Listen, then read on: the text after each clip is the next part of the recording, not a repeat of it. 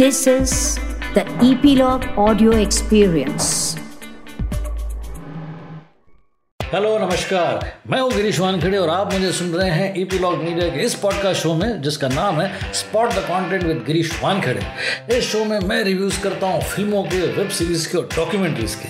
आज के रिव्यू का टाइटल है पगलेट जो कि Hindi dark comedy feature film है और ये स्ट्रीम हो रही है नेटफ्लिक्स पर 26 मार्च 2021 से। फ़िल्मों में स्ट्रॉन्ग इंडिपेंडेंट फीमेल कैरेक्टर्स की कमी है और ऐसे में कुछ ऐसे कैरेक्टर्स जो आपको प्रभावित कर दें या आपको याद रह जाए, ऐसे कभी कभार ही होता है। इसलिए याद आती है 2000 में बनी एरिन ब्रोकोविच जिसमें जूलिया रॉबर्ट्स थी और इसमें एक ऐसी फीमेल प्रोटेगनिस्ट थी जो एक बहुत बड़े ऑयल कॉरपोरेशन के खिलाफ मोर्चा खोल देती है। फिर है 2007 की जून जिसको उस साल के ओरिजिनल स्क्रीन प्ले के लिए ऑस्कर अवार्ड था, और उसमें एक ऐसी लड़की की कहानी थी जो सोलहवें साल में प्रेग्नेंट हो जाती है, और फिर वो एंटी एबॉर्शन और एबॉर्शन लॉबी के खिलाफ आवाज़ उठाती है। और फिर पिछले साल आई थी वॉल्ट डिज्नी की मुलान जिसमें एक फीमेल कैरेक्टर अपने परिवार और अपने कम्युनिटी को बचाने के लिए आदमी का भेज बनाकर युद्ध भूमि में पहुँच जाती है। हमारे यहाँ भी देखा जाए तो सबसे उल्लेखनीय है 2014 में बनी क्विन, जिसमें कंगना रनौत का कैरेक्टर एक ऐसी बोल्ड लड़की का है जो हनीमून पर अकेले ही जाने का निर्णय ले लेती है। और फिर उसी साल में रिलीज़ हुई थी हाईवे जिसमें एक लड़की को किडनैप किया जाता है और वो लड़की किडनैप होने के बाद ही अपनी असली स्वतंत्रता से वाकिफ होती है। इन सारी फ़िल्मों की नायिकाएँ बोल्ड है करेजियस है, अपने निर्णयों के प्रति आश्वस्त हैं और साथ ही साथ अपने चॉइसेस के लिए रिस्पॉन्सिबल भी है। इसी पृष्ठभूमि को एक कदम आगे बढ़ाती है पगलेट जिसकी नायिका अपडेटेड है मॉडर्न है और आज की भाषा बोलने में सक्षम है। इस डार्क कॉमेडी की शुरुआत होती है एक बड़े हवेली नुमा पुश्तैनी मकान में, जहाँ हाल ही में हुई शादी के बाद दूल्हे की मौत हो गई है और उसकी दुल्हन असमंजस में बैठी है कि वो अपने दुख को कैसे ज़ाहिर करे।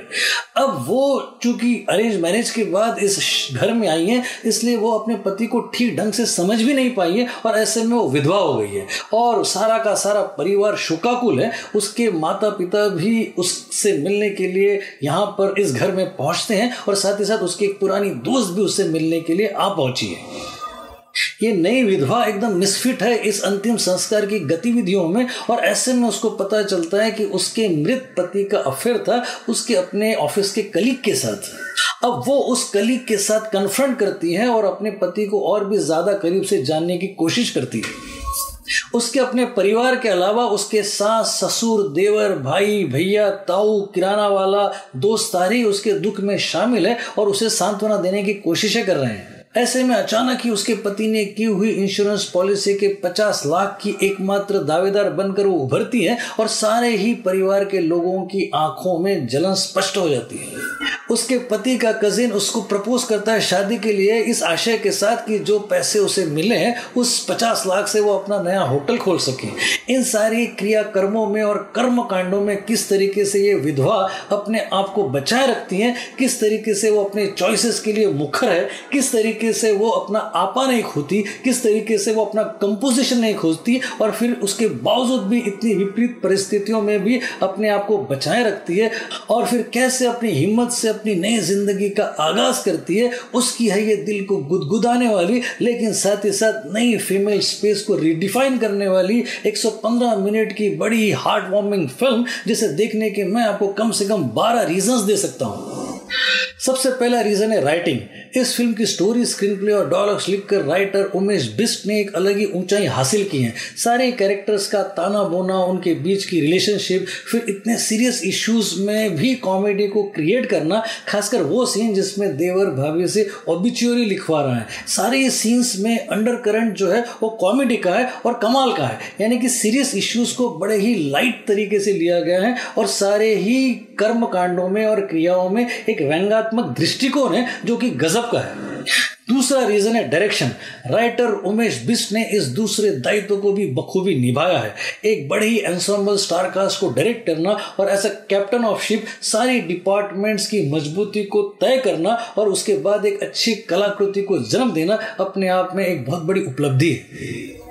तीसरा रीजन है प्रोड्यूसर्स बालाजी की शोभा कपूर और एकता कपूर के अलावा सीखिया एंटरटेनमेंट की गुनित मोंगा और अचिन जैन बधाई के पात्र हैं। उन्होंने एक बेहतरीन फ़िल्म देखकर नेटफ्लिक्स को अपनी इमेज सुधारने का मौका दिया है और साथ ही साथ दर्शकों को एक ऐसी पेशकश दी है जो प्रोग्रेसिव है और आई ओपनर भी।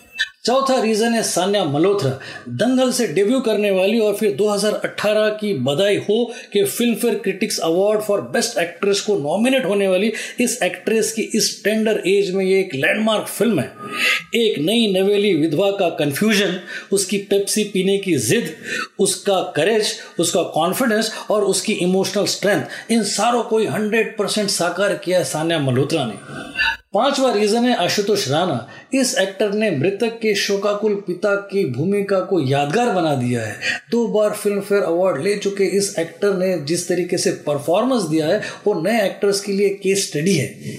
छठा रीजन है शिबा चड्डा इस थिएटर फ़िल्म और टेलीविज़न एक्ट्रेस ने मृतक की माँ के किरदार में बड़ी ही परिपक्वता का परिचय दिया है। उनकी उदास और रोती हुई आँखें और उनके दर्द की अनुभूति आपको विचलित कर देगी। सातवां रीजन है रघुवीर यादव। ये एक्टर कभी आपको डिसअपॉइंट नहीं करता।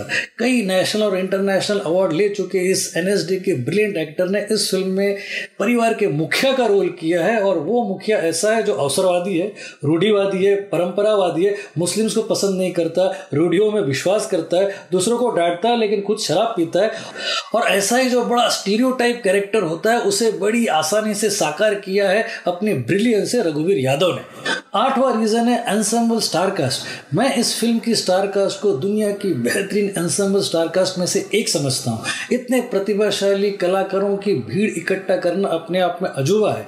इस फ़िल्म के मुख्य किरदारों के अलावा जो मृतक के प्रेमी की भूमिका में है, साइनी गुप्ता, वो कमाल किए उसके अलावा आँखों से बात करती हुई सान्या मल्होत्रा की दोस्त बनी श्रुति शर्मा, वो भी गजब किए उसके अलावा जो गजब के कलाकार है, वो है राजेश तेलंग, जमील खान भूपेश पांड्या, आसिफ खान, सचिन चौधरी, मेघना मलिक, नकुल सहदेव, चेतन शर्मा और शारिब हाशमी। और इन सब के परफॉर्मेंस देख के बस आप सिर्फ़ ये कह सकते हो कि वाह, क्या बात है। नौवा रीजन है म्यूज़िक इस फ़िल्म के साथ ही Arijit Singh as a music composer debut कर रहे हैं और मैं इस फ़िल्म के म्यूज़िक सुनने के बाद कह सकता हूँ कॉन्ग्रेचुलेशन इस फ़िल्म में 24 ट्रैक्स है और सारे के सारे ट्रैक्स तो फ़िल्म में यूज़ नहीं किए गए हैं, पर जितने भी यूज़ किए गए हैं, वो तारीफ़ काबिल है। मैं कहूँगा जानदार और कमाल का म्यूज़िक कंपोजिशन है इस फ़िल्म में और साथ ही साथ वो टाइटल सॉन्ग जो टाइटल ट्रैक है, वो माइंड ब्लोइंग है। दसवा रीजन है सिनेमाटोग्राफी रफ़ी महमूद का कैमरा वर्क अमेजिंग है। शहर की खूबसूरती, उसकी गलियाँ, मंदिर, मस्जिद, आँगन, सड़कें और फिर परिवार का बड़ा मकान और उसका छत, फिर स्मार्ट एंगल्स और ब्रिलियंट लाइटिंग सुपरलेटिव है इनका काम। ग्यारहवा रीजन है एडिटिंग इस फ़िल्म में इतने सारे ट्रैक्स इतने सारे कैरेक्टर्स और इतना वास्ट ग्राफ होने के बावजूद भी वो एडिटिंग के कारण टाइट और फोकस लगती है। प्रेरणा सहगल का काम किसी भी ऑनेस्ट फ़िल्म मेकर के आर्ट फॉर्म को एनहांस करने की ताकत रखता है। और फिर बार बार रीजन एक कॉन्सेप्ट इस फ़िल्म का कॉन्सेप्ट ही विनर है. ये कॉन्सेप्ट पेपर पे ठीक ठाक नहीं लगता, लेकिन जब उसे ट्रीटमेंट मिलता है दक्ष हाथों की, तब जाकर वो परिपूर्ण हो जाता है. इस कॉन्सेप्ट के साथ ही हम आउट ऑफ़ द बॉक्स और करेजियस फ़िल्मों की दिशा में अग्रसर हो रहे हैं। इन बारह रीजंस के अलावा मैं आपको बता दूँ कि हम फीमेल के इंडिपेंडेंस को सिर्फ़ सिनेमा में ही सेलिब्रेट ना करें, बल्कि उसे अपनी सार्वजनिक और व्यक्तिगत ज़िंदगी में भी अनुसरण करने की कोशिश करें, उसे लाएँ, उसे ढालें और फीमेल इंडिपेंडेंस को उसकी गरिमा दे।